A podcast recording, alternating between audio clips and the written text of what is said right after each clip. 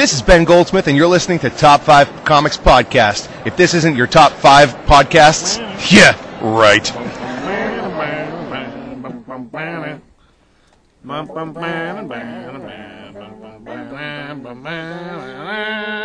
Welcome to Top 5 Comics Podcast. People talking about comics, pop culture, and events. See, today we have a little bit different episode. Uh, this is going to be episode number 191. And uh, what we're going to be playing for you is a segment from uh, the Men Who Look Bad in Spandex podcast that I, that myself, CBS, does with uh, my buddy Max um, over at uh, 93.1. Uh, so we're going to run that for you, and then afterwards we'll go and play an interview with uh, David Lucarelli. And David Lucarelli, he's the guy who wrote Tinseltown. Uh, fantastic book. It's got two series now.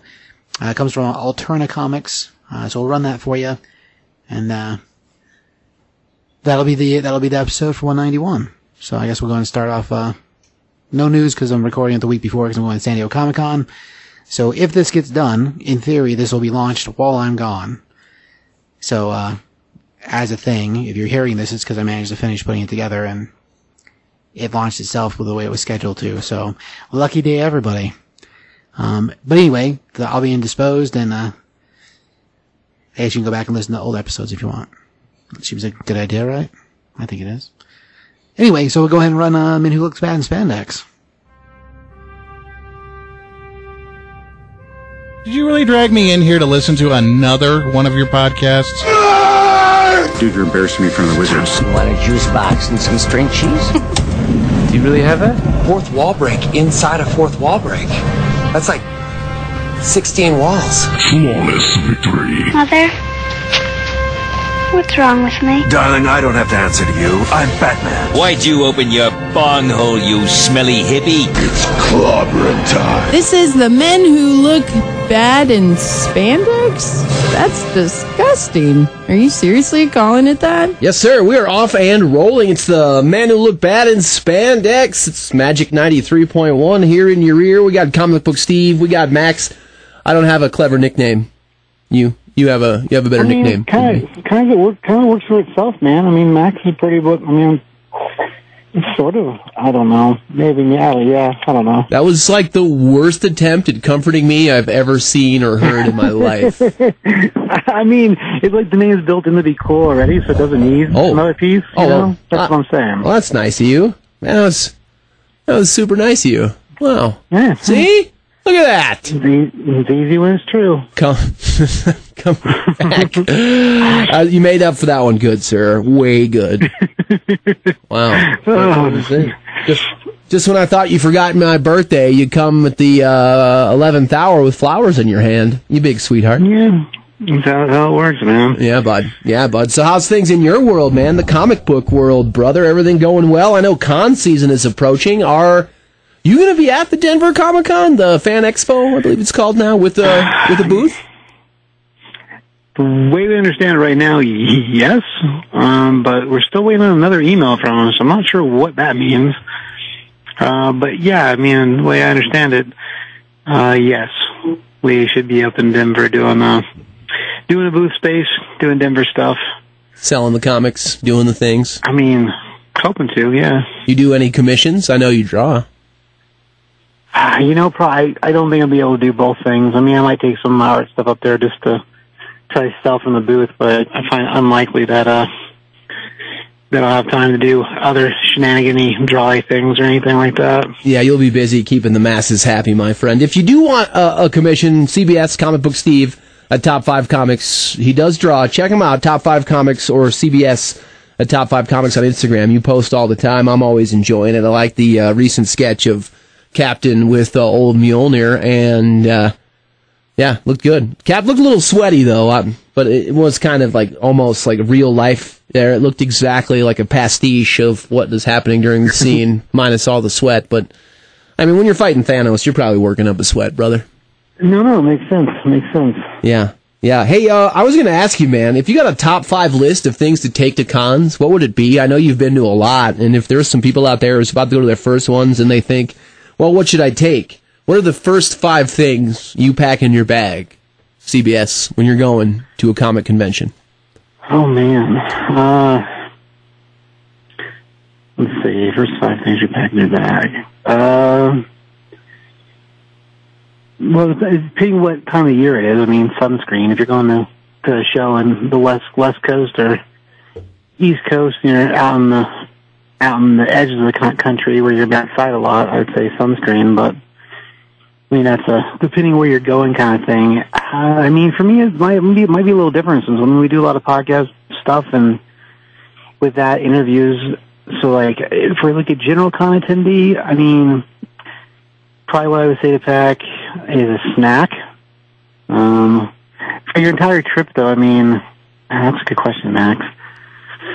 Uh, I, I would say a sharpie with a really nice tip, like a good, de- decent black and a silver, because uh, you can never trust what people are going to have sign stuff with. So let's just say you're a convention goer for collecting autographs um, or having your book signed. Uh, you want to make sure you have something with you that, because you think all the artists would have their own stuff, and sometimes they do, but they don't always plan ahead to have colors that work best on black covers. So I would say pack a silver. Generally, they'll have black. So yeah, if you take a sh- silver sharpie, that'd be number one. Oh gosh, um, a pack of bags and boards. Ooh, maybe like ten. Ooh, there you go. And you want to be sure to be be able to put your stuff away, take care of it. If you're like collecting art prints, I mean, you can usually buy them there. They'll sell like top loaders, so I don't necessarily think you have to pack them. I mean, you'll be paying a premium for them, but they're not. It's not horribly bad. So, pack a bag and boards, um, silver sharpie. Uh, I mean, I would say a sketch pad. Yeah. An off chance that you commission someone or run into the right person that you know is willing to sign stuff and do stuff for free. Mhm. Uh, be good to have something for them to doodle on. Yeah, it's true. Mm, man. Any snacks? Like a what about like a CamelBak or I don't know the sunscreen thing? That feels like a. Uh, I mean, sunscreen is a good thing for the for the right. I mean, you, it, it, when it comes to commitment, you're going to want to standing in line a long time. So I mean, if you if you're the type that uh, a CamelBak wouldn't be bad. Most conventions now uh, will let you carry something like that without any kind of problem. It's very few that are that are over the top about it anymore. But when it comes to stuff like that, I mean, a CamelBak's good. Uh, but generally speaking, you're going to be carrying a backpack anyway. many- I assumed you'd have a backpack. Let's just say you didn't have a backpack. Backpack would be my last thing. I, I I wonder how many how many monsters or Red Bulls or rock stars does it take to fill a CamelBak? Ah, man, I don't know. I think that's an experiment that we should probably try. Mm-hmm. Yeah, like With the, uh, man, I don't know, with the, with the, uh, grape flavored Nos lasts me a pretty good time, my friend. Like I feel pretty Yeah? good after slamming a Nos. I feel like a good caffeinated vibe for the next like two to three hours.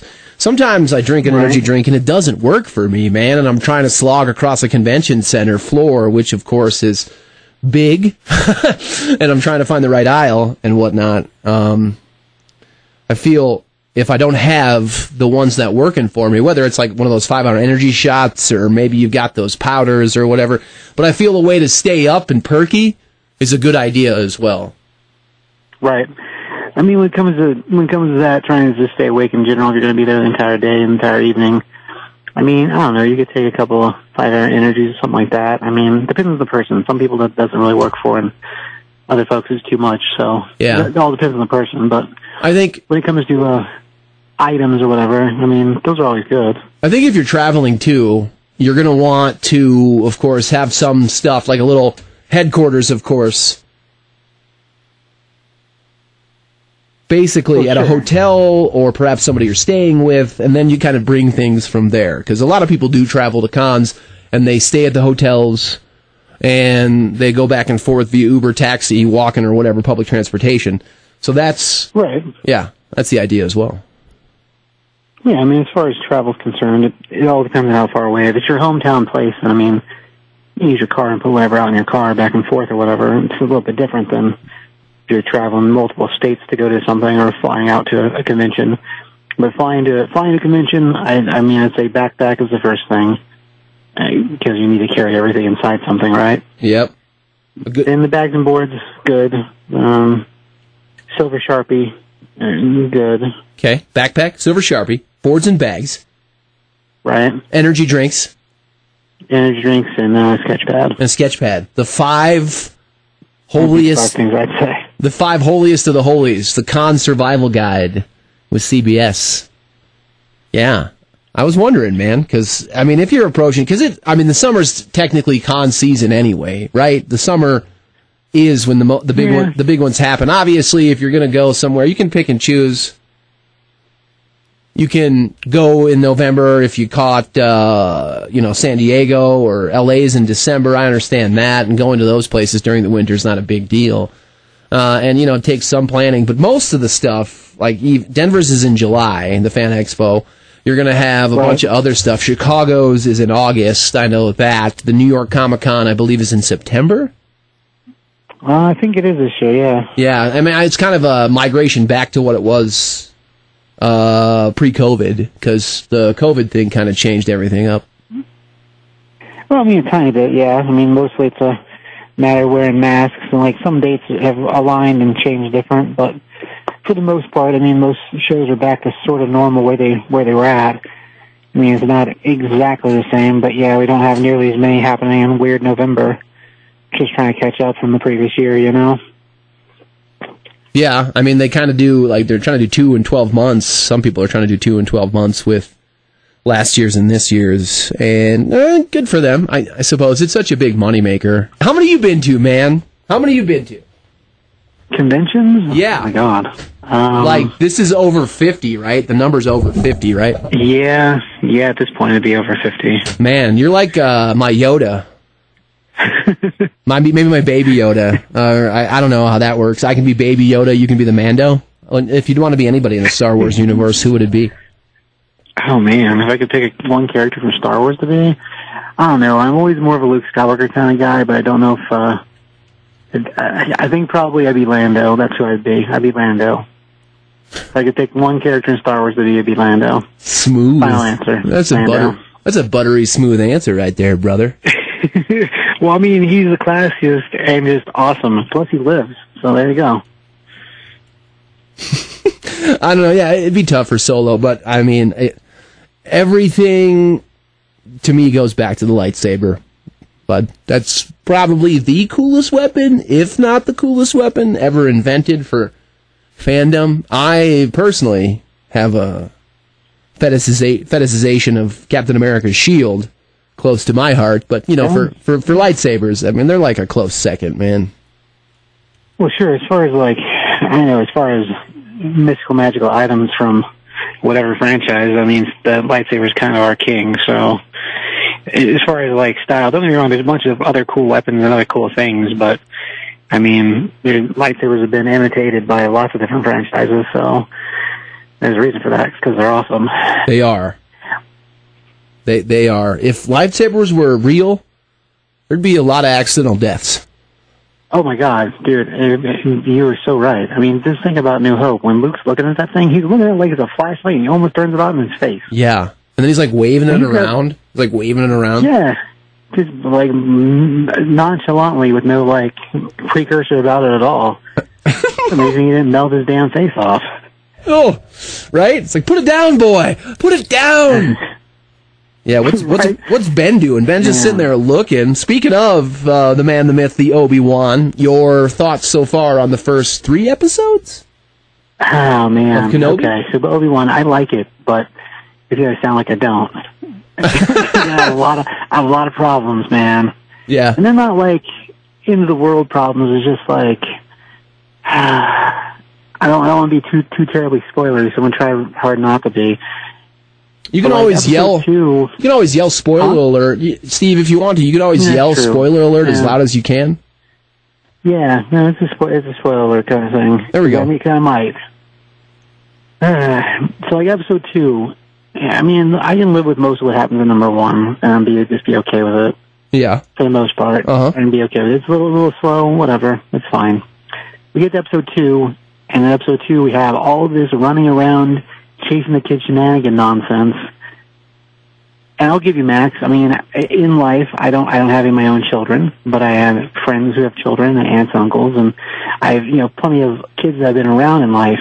I'm just saying the kids are wily, so I can understand her running through the crowd and getting away from him. But she runs past him like at least two times, and all he has to do is put out his hand. You're not trying. Quit not trying, you fool. What are you doing?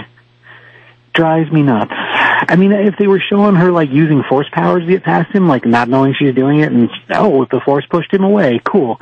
Okay, I could totally live with that. I mean, she's using it anyway when she talks to him. It's all of her mind reading nonsense.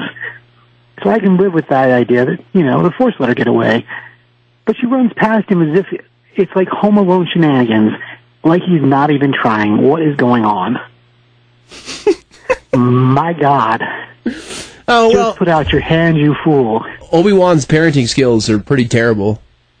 I mean, his track it's not even record. His, like, look, I'm his, tell you, I've seen kids dragged around Walmart, and he's on a pirate planet for the most part.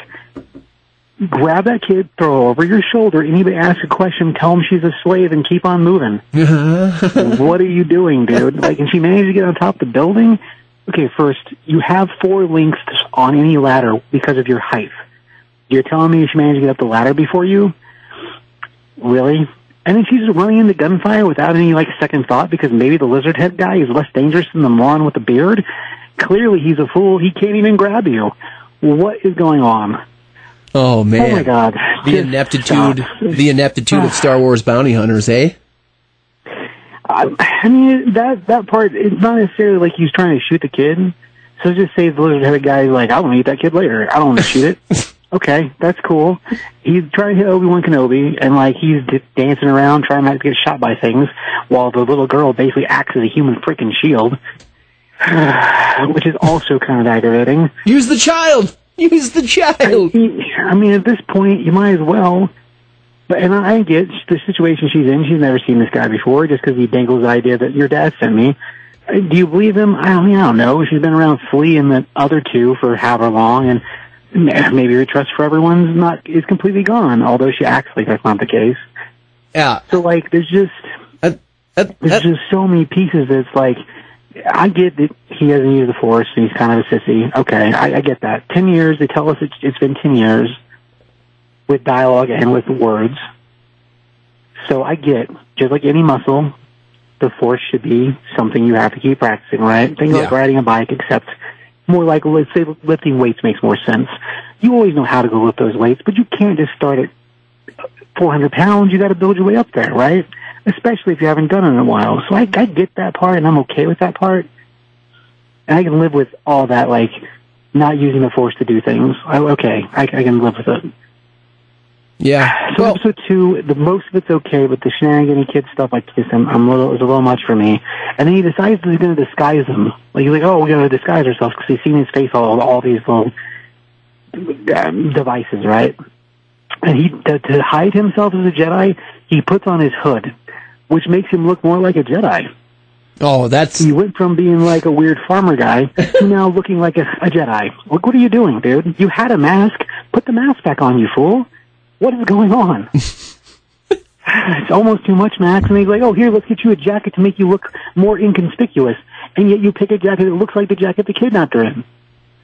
Who is doing the costumes for this? She was wearing this crazy orange, god-awful looking whatever, and you change her into something else that looks like what she was wearing when we first saw her? What is going on? Oh my god. Well, first of all, like I said, it doesn't doesn't kill the show. It's just pieces that I'm like, I think too much about this. Allow me to, of course, point out the absolutely terrible parenting track record of one Obi Wan Kenobi throughout the entire hmm. canon of Star Wars everything. And secondly, let me point out the fact that Star Wars writing has never been that strong. It's always more relied on the visual idea of what they're kind of conveying.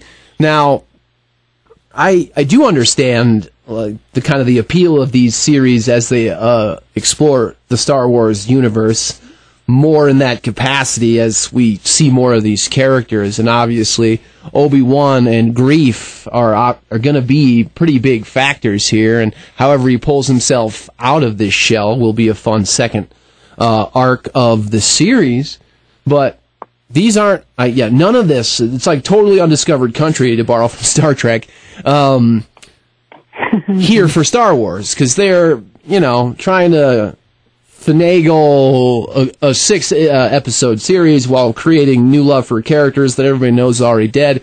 It goes back to the narrative issue with me. Just tell the story front to back. It would help you out a lot. You could keep the characters alive if you wanted to, bring them back from the dead, so on and so forth. But, you know, instead they're kind of pigeonholed into this start and stop because Obi-Wan's storyline eventually ends, as does Anakin Skywalker's.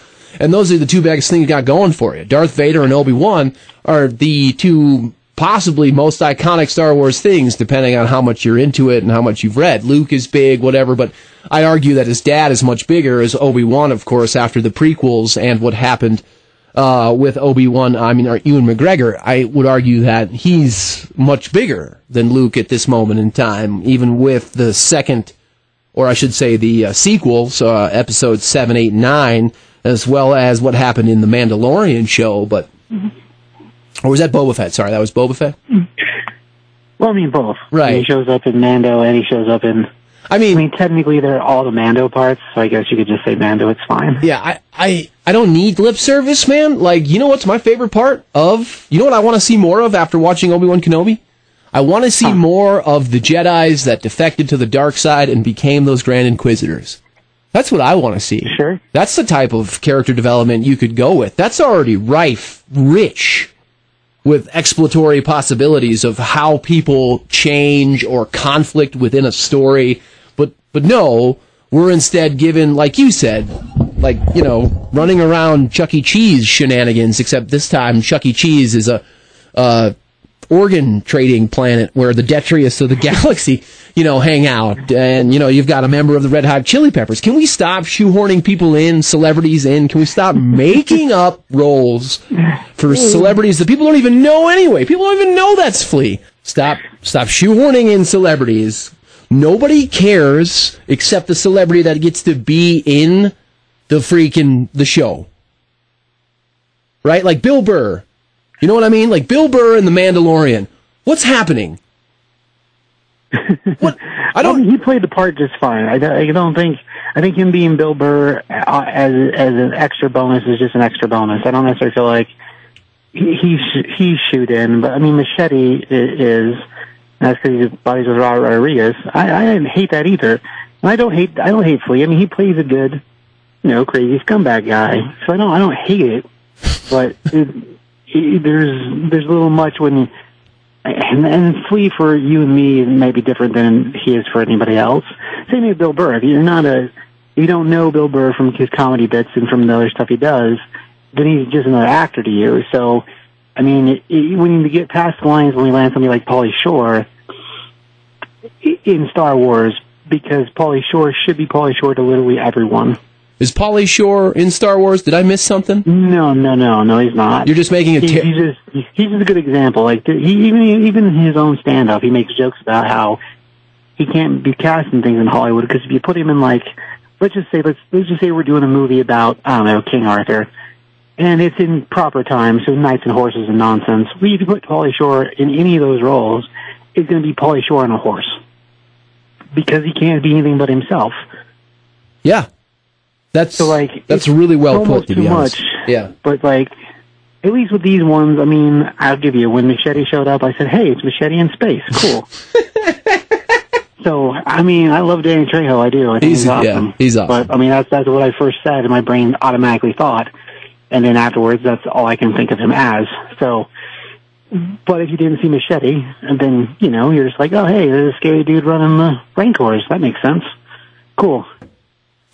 So it all depends on like how versed you are in other people, and like cameos for the sake of cameos. Yeah, I I mean if we we land a couple more in there that are a little more uh, face front types, it'd be going to be a little much. I mean, I, Zach Braff's in there. I mean, he's but he's an alien driving you know the forklift in episode three, and he doesn't even. I mean, he actually sounds like Seth Rogen, which is really weird.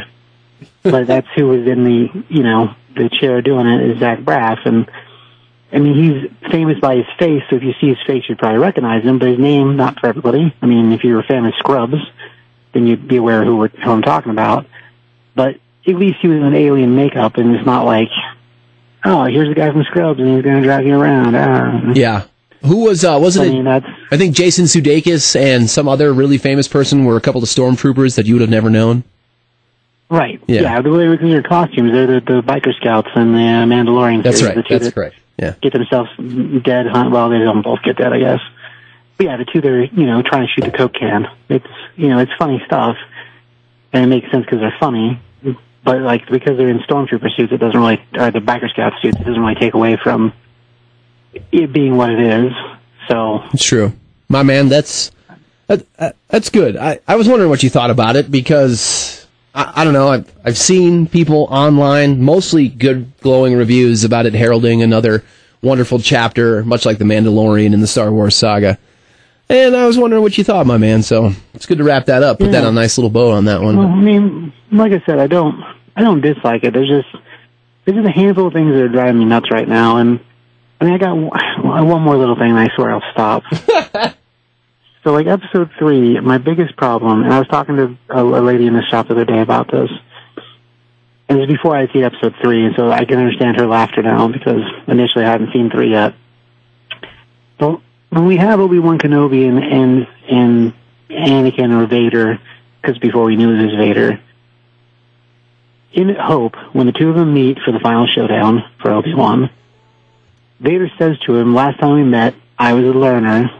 Now I'm the master." And he's like, "Let's get it on." But he ragdolls him like a like a ragdoll because everything else is sweary, and it makes him look like a chump. I would have been far happier if Obi-Wan would have just gone with her down the tunnel, got away, so we could have a showdown later after he managed to beef up his lightsaber skills. Because now him saying that on the on the Death Star makes no sense. Even if the next meeting Obi-Wan trounces him, like so so bad that he's still like by the river of fire burning, so badly, is the only way it would even sort of make sense. Because otherwise, the dialogue doesn't make any sense. Not anymore now, because you only whooped him once. And like ridiculously, it wasn't for the new lady we just met, he would never got away. And the non-talkie robot, like he, he was a dead man. so now, like any dialogue from that scene makes no sense. That's a a point that I didn't even thought of uh, in A New Hope when they do confront each other. Obviously, it's hard to retcon something like that, I suppose. Well, I'm considering that like it, being what Disney's done with their picking the movies to be canon and throwing out all the comic books and all the novels and all the everything else up until their their own taking over the series. The only things that are actual canon gospel at this point are the freaking movies, and it doesn't matter if it's set one, two, or three, being the Old Testament, New Testament, and the books of Kathleen or books of Rian Johnson. I don't know. I haven't really come up with a good term for that one because how much I hate it. But as a thing, if you can't keep those pieces lined up, what are you doing? Like, it, like I said, now if the next meeting for them because they're supposed to meet again, Yep. goes the other direction like heavily. Yep. Then I guess maybe there, if you if he just chumps him out, then maybe you can make that make sense. But it has to be like so bad that we all wonder, well, how do you ever hold a lightsaber in the first place? Which I just don't think is going to happen. No. I find it highly unlikely. It's lazy, isn't it? It's so impressive. Now that I think about it, it's just kind of kind of lazy, almost like I mean that's one of the most iconic scenes, not only in the movie but in all of canon, like you discussed, as far as the hol- the holy books of Lucas are concerned.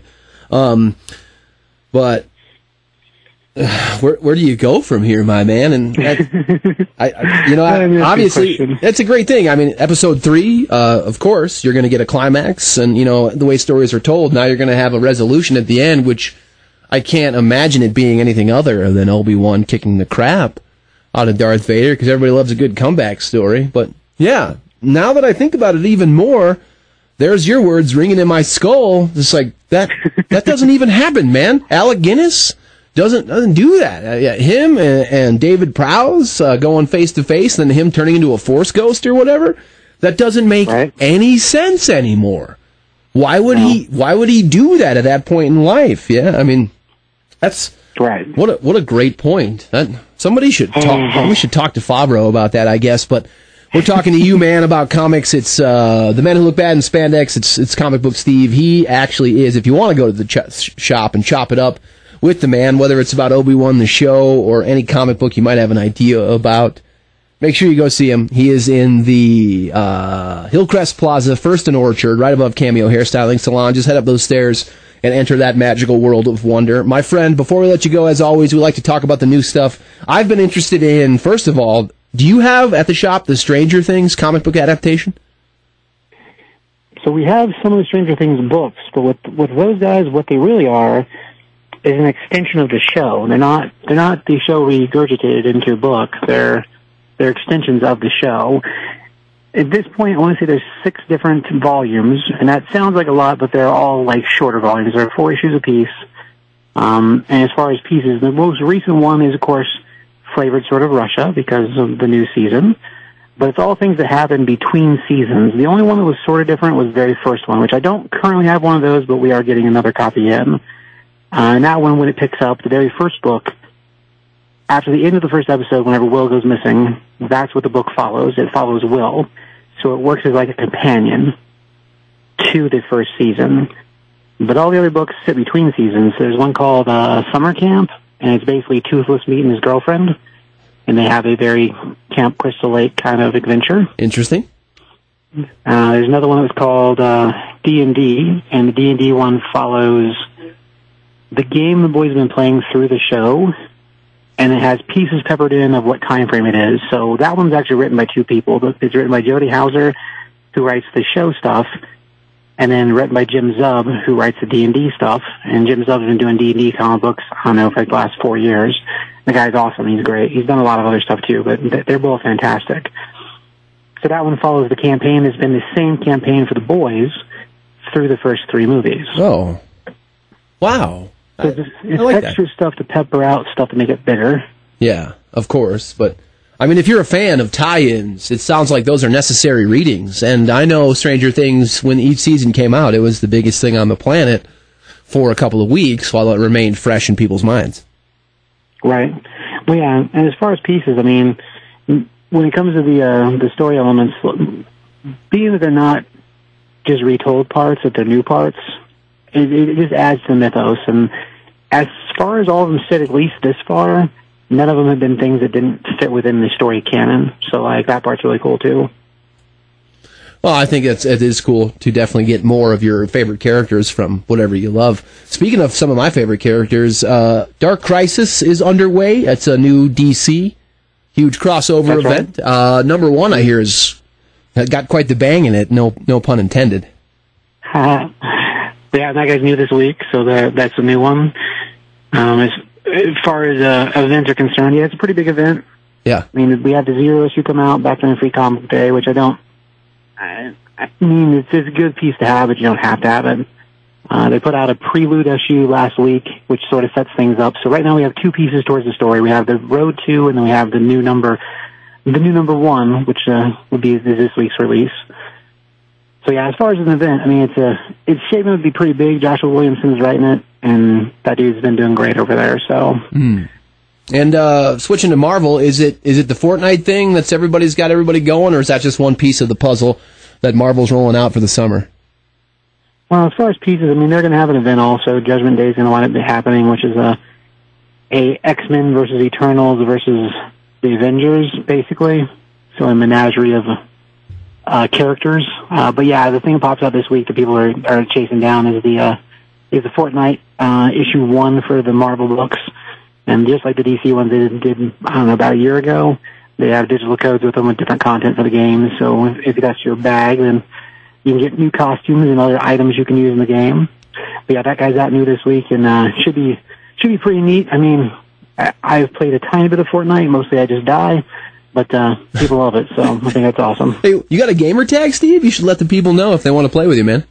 Oh man, I I don't. Okay. Like I said, I've played it a few times, usually with other people. Right. Using my, their stuff, making them look bad. my, if anybody wants to know, I'm on Xbox Live as Hot Creamy Death 420 so that was like it's like one of those like you can laugh, Steve. I understand. It's like one of those email addresses you create when like you're in middle school when you think you're super no, clever. No, no, makes sense. And then you like you turn 36 or whatever, which I am now, and you're like, Oh, I oh that's still a thing. Yeah, cool. oh boy, great. I mean that's a that's a notch in the old belt, isn't it? No, no, no, it's good, it's good stuff, man. That's it's, the, the laugh is because of awesomeness, not because of uh, Thank you. chicanery. The the I, I remember playing a fair amount of Quake and character's name not being something appropriate for anyone to, to hear Right, party. right. Quake and was- then you Quake was a good time. rode the rocket of. Yeah, played some Halo myself as well, doing the kind of the same thing. Definitely doing a lot of disrespect there, sure. Uh, Steve, before we let you go, my man, is there anything else on the shelves right now we should definitely check out when we hit the store up? Oh man. Well, as far as like other stuff, I mean, both those books are good choices. Um, there's a newer one from Image called uh, Metal Society. It's a replace on uh, how humans treat technology right now. Um, it's uh, set in the future where, of course, we've managed to nuke ourselves. Uh, but what is still around is the AI robots that we had built. And uh, since they have taken over the Earth, eventually they decide to grow humans because they can. And so it's a very uh, reverse version of the way we look at things right now. First two issues of it are out. Number two, actually number two just just released this week. So the first two issues will be out as of tomorrow. Uh, but yeah, it's pretty good. Art's pretty decent. We have a female lead, and she's uh, one that was built mostly for for laboring, but she takes on the the moniker of champion of the people, and they've decided they're going to have a robot versus human combat to decide, I guess, things. So, uh, pretty cool so far. So I'd say that one's worth checking out. Art's great in it. I feel like the robots are going to win. You know, it, generally speaking, they would, but the way they've set the rules up, the robot himself has certain limitations.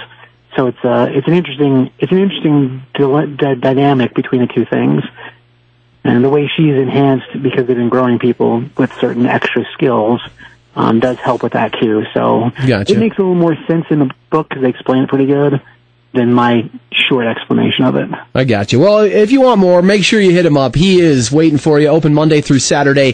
Visit him on Facebook if you'd like to see on social media. Follow him on Instagram. Top five comics, of course, right off First and Orchard. Be sure you hit him up.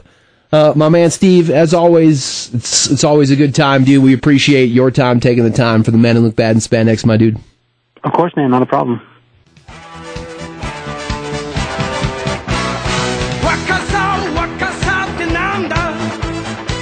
That's a sample of uh, Men Who Looks Bad in Spandex, which you can also find on uh, all platforms uh, as far as uh, podcasts are concerned.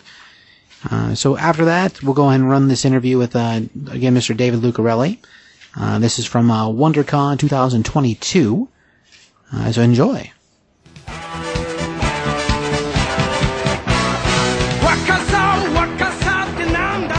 This is Steve at Top 5 Comics Podcast here at WonderCon 2022, and I'm here with David Lucarelli. Hey, David. Your book is My book is Tinseltown. It's a period crime drama about one of the first female police officers in Hollywood. So it's kind of like LA Confidential meets Boardwalk Empire. Set in 1916. Artist is Henry Ponciano. He's a Filipino artist. And in real life, my mother was a police officer, so it's also my tribute to her.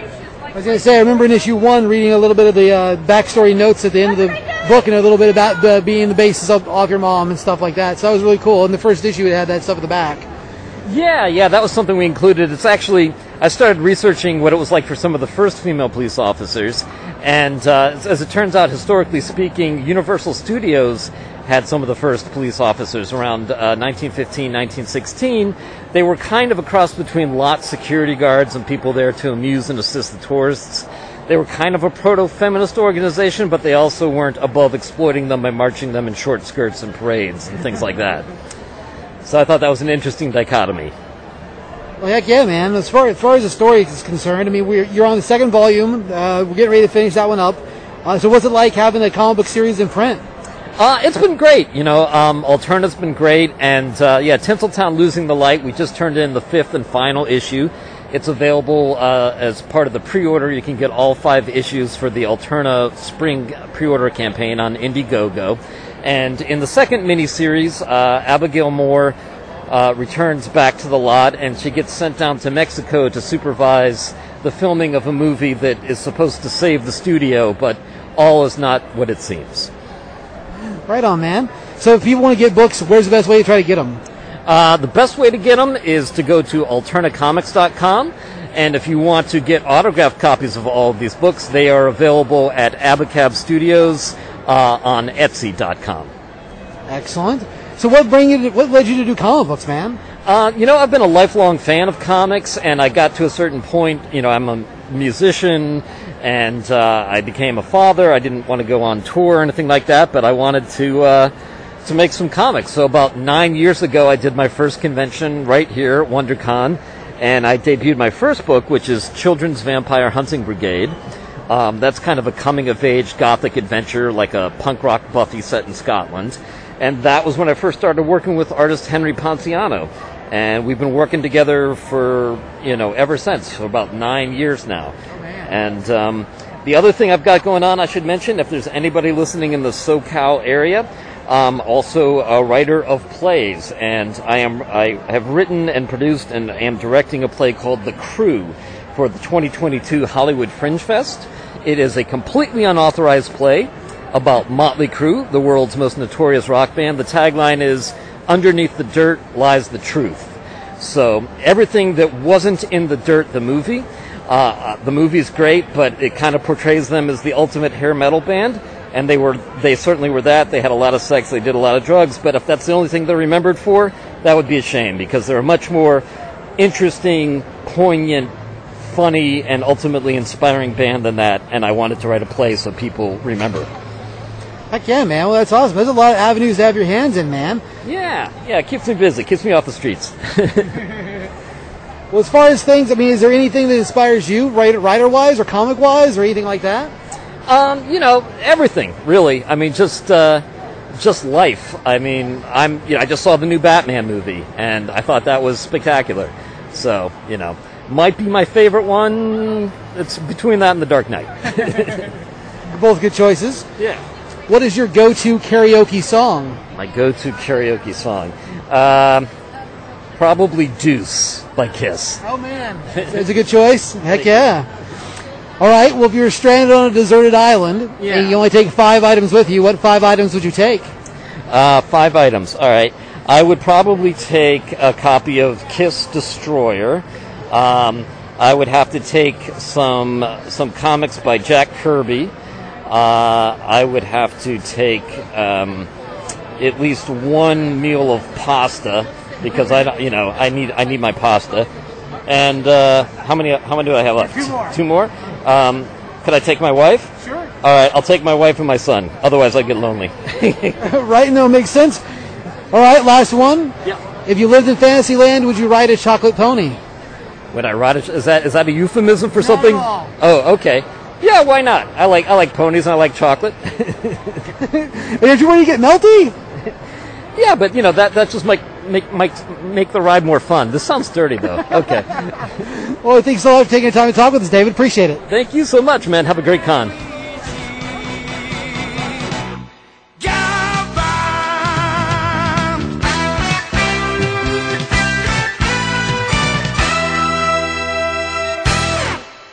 I want to just thank David for taking time to talk with us. Again, uh, you guys should check out his book. It, it's fantastic. Love it a lot. Uh, really, really good stuff. Tinseltown's been, it's just great. And, uh, he himself is into a lot of other things. I mean, like he told you, musician and whatnot.